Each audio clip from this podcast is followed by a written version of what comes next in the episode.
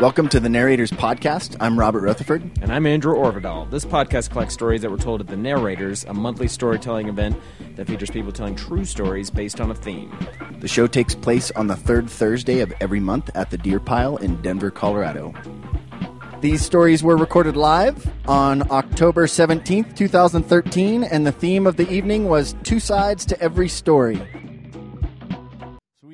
To keep moving along with our next pair of storytellers, of which I am a member. So the person I get to introduce to you now, it's actually kind of weird introducing her on a show. So she she's been on the show before, but she hasn't done the show since I became co-host. Uh, she is a scholar and a feminist and an activist.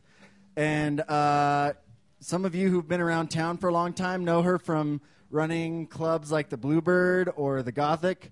Uh, and I feel pretty lucky because she is my favorite person on the entire planet. And I've shared my life with her for the last 16 years. It's pretty amazing. So please help me welcome Mary Robertson.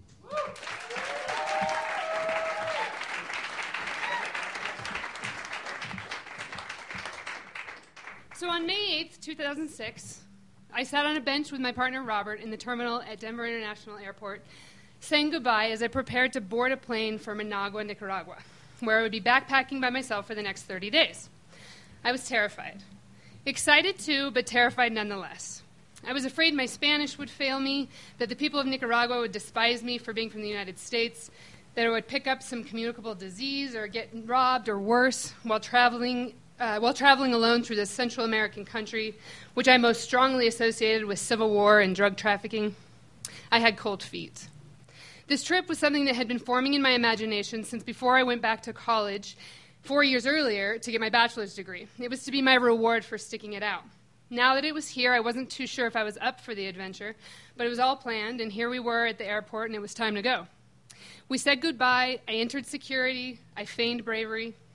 But once on the plane, it started to kind of feel manageable, and my excitement outweighed my fears. And besides, it was just 30 days. After that, Robert and I would be reunited in Bogota, Colombia, where we would travel together in South America for another two months. My adventure had begun. I took the advice of my cousin Francesca, a former Peace Corps volunteer in Nicaragua, to check into the bougie hotel across the street from the airport when I got there, since tourists tend to be sitting, bu- sitting ducks in Central American capital cities. I was arriving at night, and this way I could skip the complicated taxi nego- negotiation, get a good night's sleep, and let the real fun begin in the morning. I found a kindred soul in a young woman named Jennifer, who, unlike my cousin, was just beginning her Peace Corps service, but had been in country long enough to know better than I what she was doing. She and I walked across the street to the hotel, checked in, got our rooms. We shared a beer with Juan Carlos, a salesman from Chile, before turning in for the night. I remember how desperately happy I was to have found a friend in this woman. It was not like me to make such fast friends, but when you find yourself so outside of your comfort zone, it's amazing how quickly you seek out and rely on the help of strangers. Alas, as is typical of this kind of travel, I never really saw my new made friends again. I got up early the next morning, packed my bags, and headed out to the highway to find a taxi to take me to the bus, or the colectivo, that would take me to my second destination in Nicaragua, a town called Leon. I stepped out of the safety of the hotel into the heavy, intense heat of Managua, where several taxi drivers were vying for my fare. This was the moment when I had to take my first real leap of faith and trust in the kindness of a stranger. If you've ever traveled in a foreign country, particularly one where you aren't fluent in the language, then you're familiar with that sense of distrust that begins with your first taxi ride. I always find myself suspicious that I'll be taken advantage of. This was amplified for me in a city like Managua, which has a somewhat grandiose air of lawlessness about it. But the driver was friendly, took me straight to a waiting bus that was headed to Leon, charged me just what I expected to pay. The Colectivo was a minivan with room for, 15, for 14 passengers, two of whom sat up front with the driver. I took another leap of faith when I handed over possession of my backpack, which contained my entire world for the next three months, so that it would, could be strapped to the roof with the rest of the van's cargo. The colectivos are privately operated and don't work on a timetable. They just leave when they're full. So I waited and watched while more and more people boarded. Just when I thought it was full and time to depart, another seat folded out from a nook to make room for one more person. While we waited, vendors milled around outside, selling beverages in plastic bags and various snacks and baubles through the windows of the vans. Finally, we filled up and were on our way. As I bumped along the pothole filled highway in a minibus overloaded with human lives, devouring sights and sounds like a starving person, I felt more fulfilled and happy and satisfied than I could ever really remember. And free. I was so free. The first handful of days in Nicaragua were difficult for me, especially after dark when I was so lonely, eating dinner by myself, facing a night alone in some dingy room. But after about the third night, I began to catch my stride, and with each day I grew more comfortable, more outgoing, more accustomed to the rhythm of a wayfarer. The best part about the whole experience was that I had taken those leaps of faith and landed on my feet, although not without the kindness, generosity, and assistance of the people of Nicaragua and the other travelers I met along the way. None of the things I had feared so much that day in the airport back in Denver ever came to pass. My Spanish was getting stronger every day. The people treated me more with curiosity than disdain. I never got sick, and not only was I never robbed, but I never even felt threatened. I even spent the last few days of my time in Nica in Managua, the dreaded capital city, negotiating for cabs around town and shopping in the massive open air market by myself. I was no longer afraid. Cautious, yes, but afraid, no. My time in Nica was up, and so I flew to Bogota, where a whole new unknown awaited me. I felt as if I was in exile from my home. So much about me had changed in 30 days. Arriving in Bogota was much less daunting than my experience in Managua 30 days earlier. I arrived in the late morning and had reservations in another bougie guest house in the northern part of the city. What I wasn't prepared for in Bogota was what a bustling, modern, cosmopolitan city it would be. After having been in one of the poorest countries in the world for the past month, where running water and electricity are inconsistent, where roads are rarely paved, where beat up old taxis with missing parts and no seatbelts share the road with horse pulled carts. I was completely floored by the shiny red taxis, the skyscrapers, the neon signs, and the Transmilenio rapid bus service. While I knew Colombia was not going to be like Nicaragua, at the same time I couldn't really imagine it any other way. Arriving alone in Bogota is further complicated by its own nefarious reputation, one we're likely all familiar with, and that includes violent drug lords, civil strife between the, the FARC and the paramilitar- paramilitarios, kidnappings, bombings, etc. But Bogota was a city much like any big city in the U.S. in many ways, and after a month in Nicaragua, I was like a kid in a candy shop.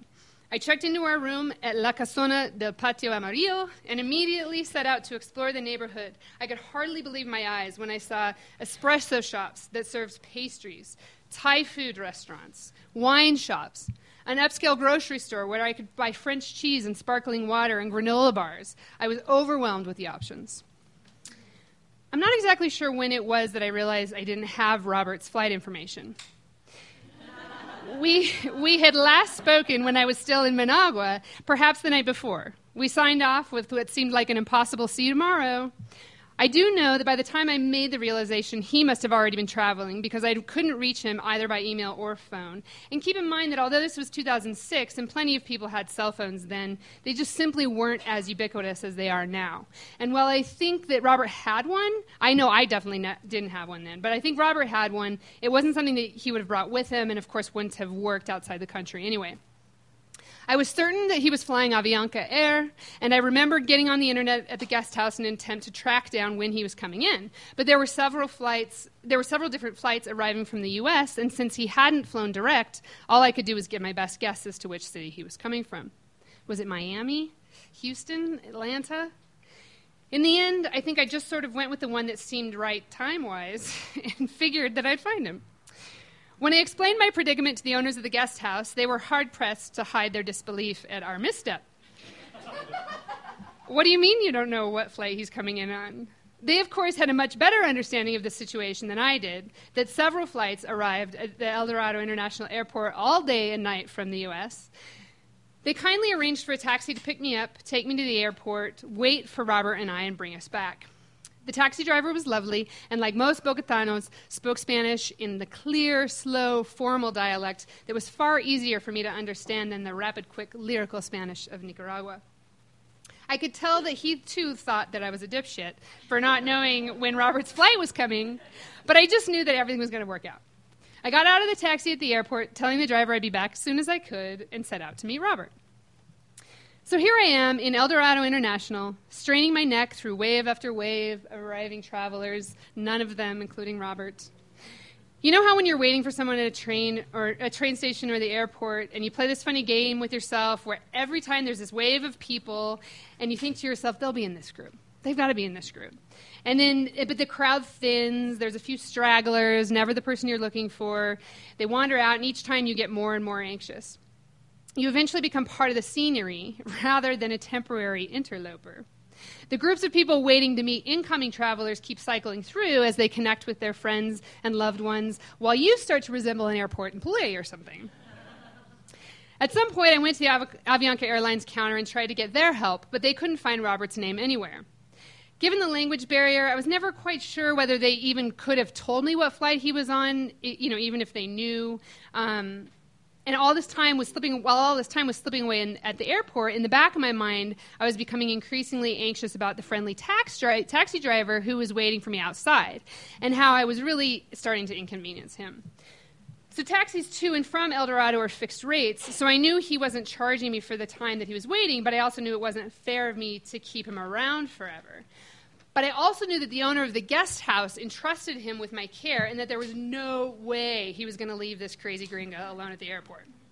Bogota had really only very recently become safe again, and the terrorized and traumatized Bogotanos trusted their city even less than I did. I was returning to the guest house with him whether I found Robert or not. At some point, I decided I had to give up.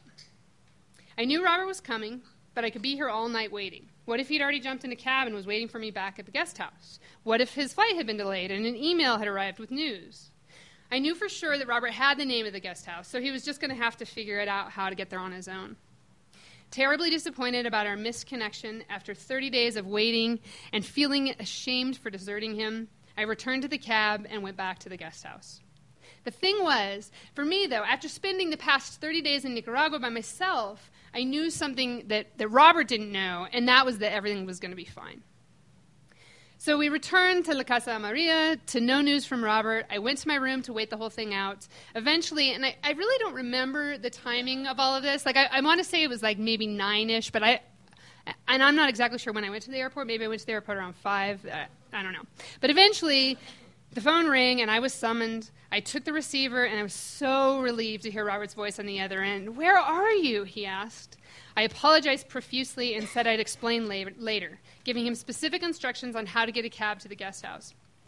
When he finally arrived another 30 or 40 minutes later, instead of the happy reunion I'd imagined we'd have at the airport, I had to pay the cab driver, introduce him to the guest house owners, laugh off the crisis with embarrassment, and explain out of the corner of my mouth to my dejected and understandably aghast lover Robert, we never exchanged flight information.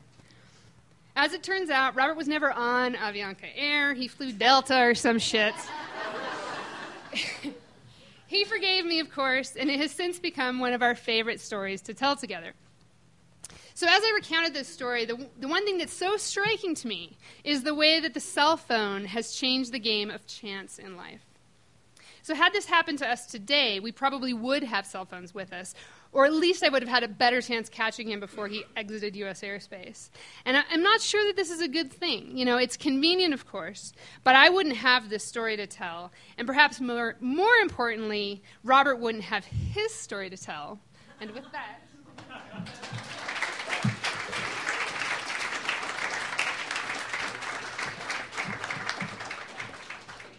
Mary Robertson. I refute everything she said categorically. It's horseshit.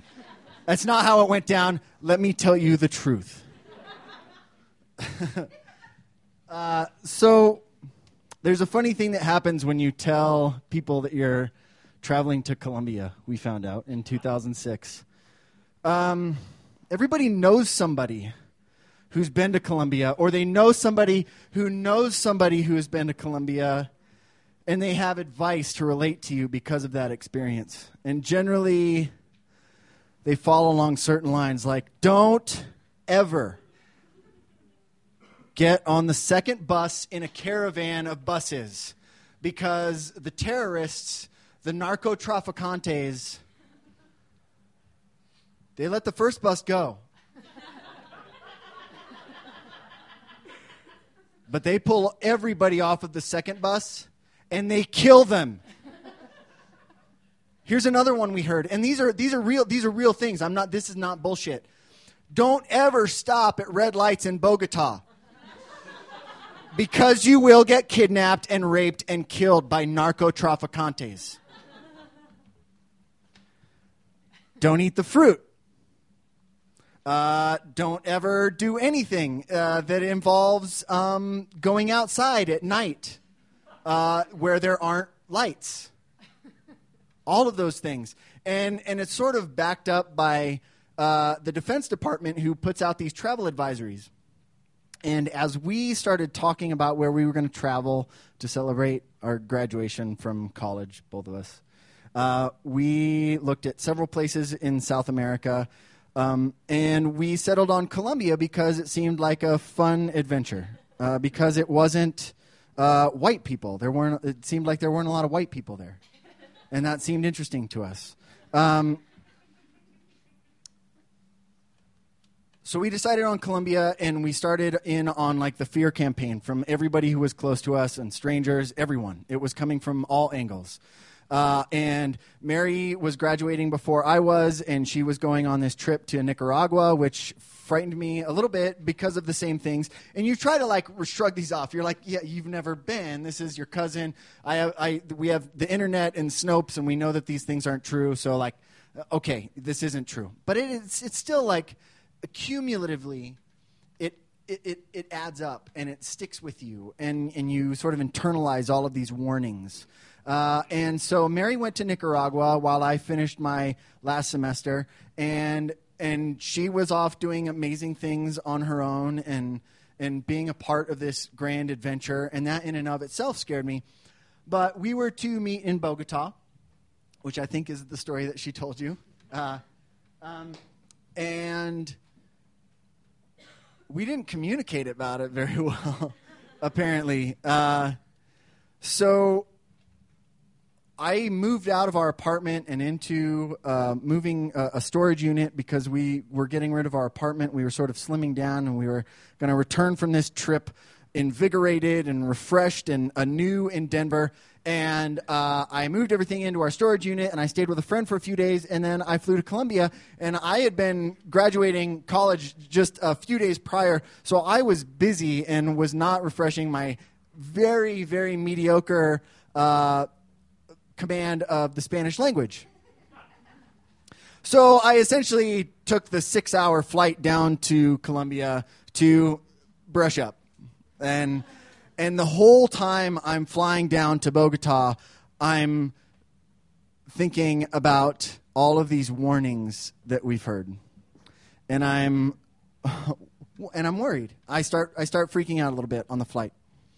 And Mary was flying from uh, from Nicaragua to Bogota a day before I was. She was going to be there. We had a we had a place that she had booked uh, in the in the heart of the city, and that she was going to meet me at the airport. And that was that was our plan. It sounded it sounded awesome. Great, perfect. We're going to be in Bogota. You meet me at the airport. We're going to go off and have this adventure. I'm freaking out about these things, and one of the things that I'm freaking about mainly is this drug called scopolamine, and this is an actual thing. You can look it up on Snopes. It's called the Dragon's Breath. And it's an actual drug. And what scopolamine is, is that it's a, it's a colorless, odorless, flavorless drug that people put into drinks. Now, oh, let me back up. That Colombians put onto cigarettes and into Coca Cola and into coffee and into fruit and they will walk up to you as soon as you walk off the plane, and they will, in this very friendly Latin American way, offer you a taste of fruit or a cigarette. And then the, what this drug does, and this is real, is that it, it inhibits it like it inhibits your willpower. You turn into a zombie. So somebody gives you scopolamine, and then and then a couple minutes later they say, "You would probably like to give me your luggage, right?" And you say, that sounds awesome. Thank you.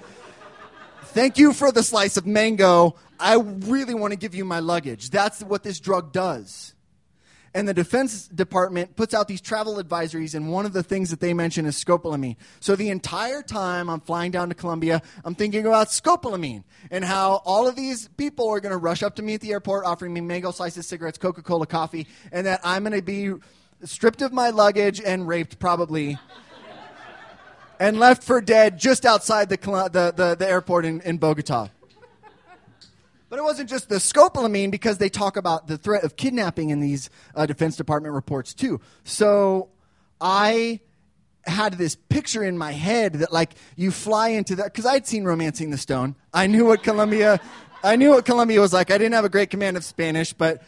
Uh, but I, I, I, knew what, what, what I was in for. I, I, I pictured sort of flying down into this palm tree lined uh, field, and that like uh, because of the threat of kidnapping and all of these narco narcotraficantes and all of these competing factions in the Colombia who are trying to control the drug territory, I knew that they were all just going to be hanging out on the periphery of the runway, like strapped with bandoleros and like these swarthy, sweaty, incredibly sexy men, just like waiting on the periphery, uh, just with their faces just covered in cocaine, just like looking for Americanos. I knew that this was going to happen to me and that I was going to be dragged from the airplane, identified not as a family member, of plenty of which were, were flying from Fort Worth down to uh, down to Bogota. I was not one of them. They would know right away, like the it's the dude in the cardigan. Get him! Let's go. Wrap him up. We're going to throw him in a tent, keep him for four months, uh, try to barter war with him. When he's worthless, we'll just kill him. But Mary was going to meet me at the airport, so I sort of felt like I had to go so I so I went, and I I we arrive in Bogota, and I get off the plane, and there are all of these beautiful family reunions happening. All of these people who had come down from Fort Worth, which was where we transferred our flights, and and the the airport. It's it, for for being for Bogota being such a huge Latin American city. Uh, the the the airport felt downright provincial, like it felt like you were in Rapid City, essentially the, the size of the airport. And, and when I got off the plane, there was this flurry of activity. It was a, it was a plane coming from Fort Worth uh, full of family reunions, like I said. I get off the plane, and I'm mortified. And I come out of the gate, and of course, the first thing that happens is that a woman walks up to me and she offers me a coffee. She was had a thermos and she was selling very small cups of coffee and I was like, "I know your game, lady. Get the fuck away from me." In English. because I'm a fucking horrible person. and Mary's not there. So all of these families are reuniting. All of these people are starting to glom onto me. And now it's not just the woman trying to sell me coffee, it's the guy who runs the taxi cab, who clearly wants, he's saying that he wants to take me to wherever I'm going, but I know what he means is I want you to get in my car so I can kidnap you and turn you over to the bad people, the cocaine people. And as, as all of these family reunions start to taper off and the, the warm embraces uh, just sort of linger into soft conversations between families that, that are moving out of the gate area and away from the airport, I'm left standing there. I have no money. I have no Colombian currency. I have uh, just uh, my bag, and that's it, and, uh, and, a, and an absent girlfriend.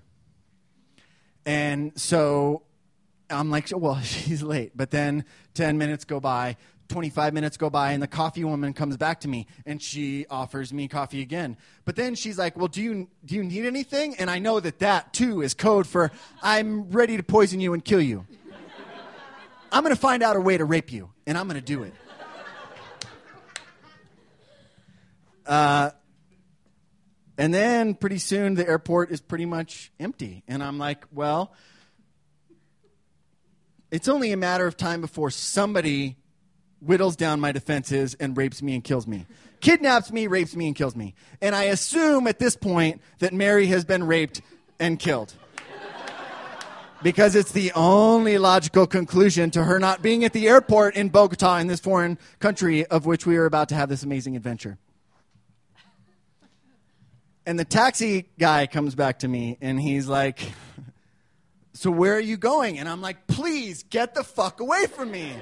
I have I want I want I want nothing to do with you. So at this point, I'm just like looking at Colombian people who are uh, trying to offer me things, and I'm keeping a wide berth of them. So now I'm just traveling through this empty, small uh, Bogota airport, and I don't know how to use the ATM because I'm a fucking moron, and I just don't, I don't know how to use the phone. I have nothing. I have no girlfriend. I'm I'm I'm just avoiding my death. As, for as long as I can by circling around the purgatory that is the Bogota airport. And the, the, the lady with the, the coffee comes back to me, and and I'm like, all right, well, it's gonna has to be somebody who's gonna break me down and kill me. Um, she's got a nice face. I'll let it be her. And she starts asking me questions that have nothing to do with uh, coffee. Uh, she asks me what I'm what I'm doing there, where I'm coming from and I try in my in my best broken Spanish to explain to her that I was trying to meet my novia at the airport and that she wasn't there and that I was starting to get worried. And she brings the taxi guy who was uh, and they were clearly in fucking cahoots, right? like it's a whole operation that they have there, and they're all in cahoots, and then they divvy up my three American dollars that I had in my wallet, my student ID that they tack up somewhere on a wall with all the other American recent college graduates uh, that they have vanquished. Um, the taxi guy comes over and he gets into the conversation, and then I just feel ashamed. I'm like, I have no idea where I'm staying, really, uh, or or where my girlfriend is, or how to get there. Uh, and and I have like, and then I start to realize, wow, Mary and I did a really poor job of planning this rendezvous in Bogota, and um, and they start asking me more questions, and they ask for like we finally uh, like I did have the name of the place where I was staying, and and and I eventually through much conversation and coaxing, I give over that information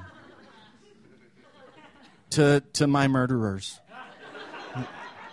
and and they this was the cool part. He I don't have any money, but the taxi driver does. And she says, "Well, we'll call him and we'll find out if they know where your girlfriend is." And so they we all went over to a payphone. And I, there's still this lingering part of me that's like, well, they're just calling backup? the kingpin? I don't know what's happening. But again, at this point, I'm, I'm sort of resigned to whatever fate Colombia is going to deal me. Uh, and I'm in the hands of these people uh, the coffee vendor and the taxi cab driver. They take me over to a payphone and they call the place where I was staying. And Mary gets on the phone. And 30 seconds later, I'm talking to Mary and it was simply a miscommunication of which Mary, who has like notes and does research, I'm sure described much better than I can. Um, thank you. uh, and they put me in a queue to get on a taxi cab to, that's going to whisk me away to this place where Mary is in Bogota, where we're going to have this great adventure. And uh, and as we're standing there waiting, the taxi cab driver is trying to speak to me in English, and he's doing a really poor job. So we're just sort of talking at each other, he in English to me, and me in Spanish to him in just this broken way. He's asking me about what I think about Rambo. What do I think about Sylvester Stallone? What do I think about him? What's my favorite Sylvester Stallone movie? Well, it's Rambo. So we were on the same page there, he and I, like uh, that, like we agreed there, and then like we we did some quote alongs together in English, and he and he got me in a taxi, and 45 minutes later, I was in the arms of my girlfriend in Bogota, where we had this amazing adventure, and uh, I guess my lesson from that which I tried to take for the rest of the trip, was to just let go. And all of these warnings that everyone gave us, all of this negative talk about this experience that we were going to have in Colombia, none of it, nothing materialized. We had zero, zero bad things happen to us. Uh, and, and, and, and what I remember of that trip are, are not. Um, has nothing to do with cocaine, has nothing to do with Pablo Escobar. It has everything to do with seeing, uh, seeing Colombian grandmothers cradle their children in their arms while they're singing along with whatever music is playing on these bu- long, long distance bus trips that we took. Uh, I remember seeing people flying kites everywhere, all over the Campo. It was everywhere. People would fly kites just for the fuck of it. And that was a beautiful thing that we saw all over Colombia. Uh, we saw people everywhere who wanted to talk to us in a genuine way, curious not only about where we were from, but why we wanted to come to where they lived. And then they wanted to tell us about where they lived. And most importantly, I got to spend two months with the love of my life and hearing her speak in much better Spanish than I could with all of these people. We were pulled into dances uh, in, in underground bars in Cali. It was, it was a beautiful experience, and, and I guess um, there's not much more to the story than that, other than we sort of fucked up, but uh, we had this beautiful experience that, that sort of sandwiched all of that.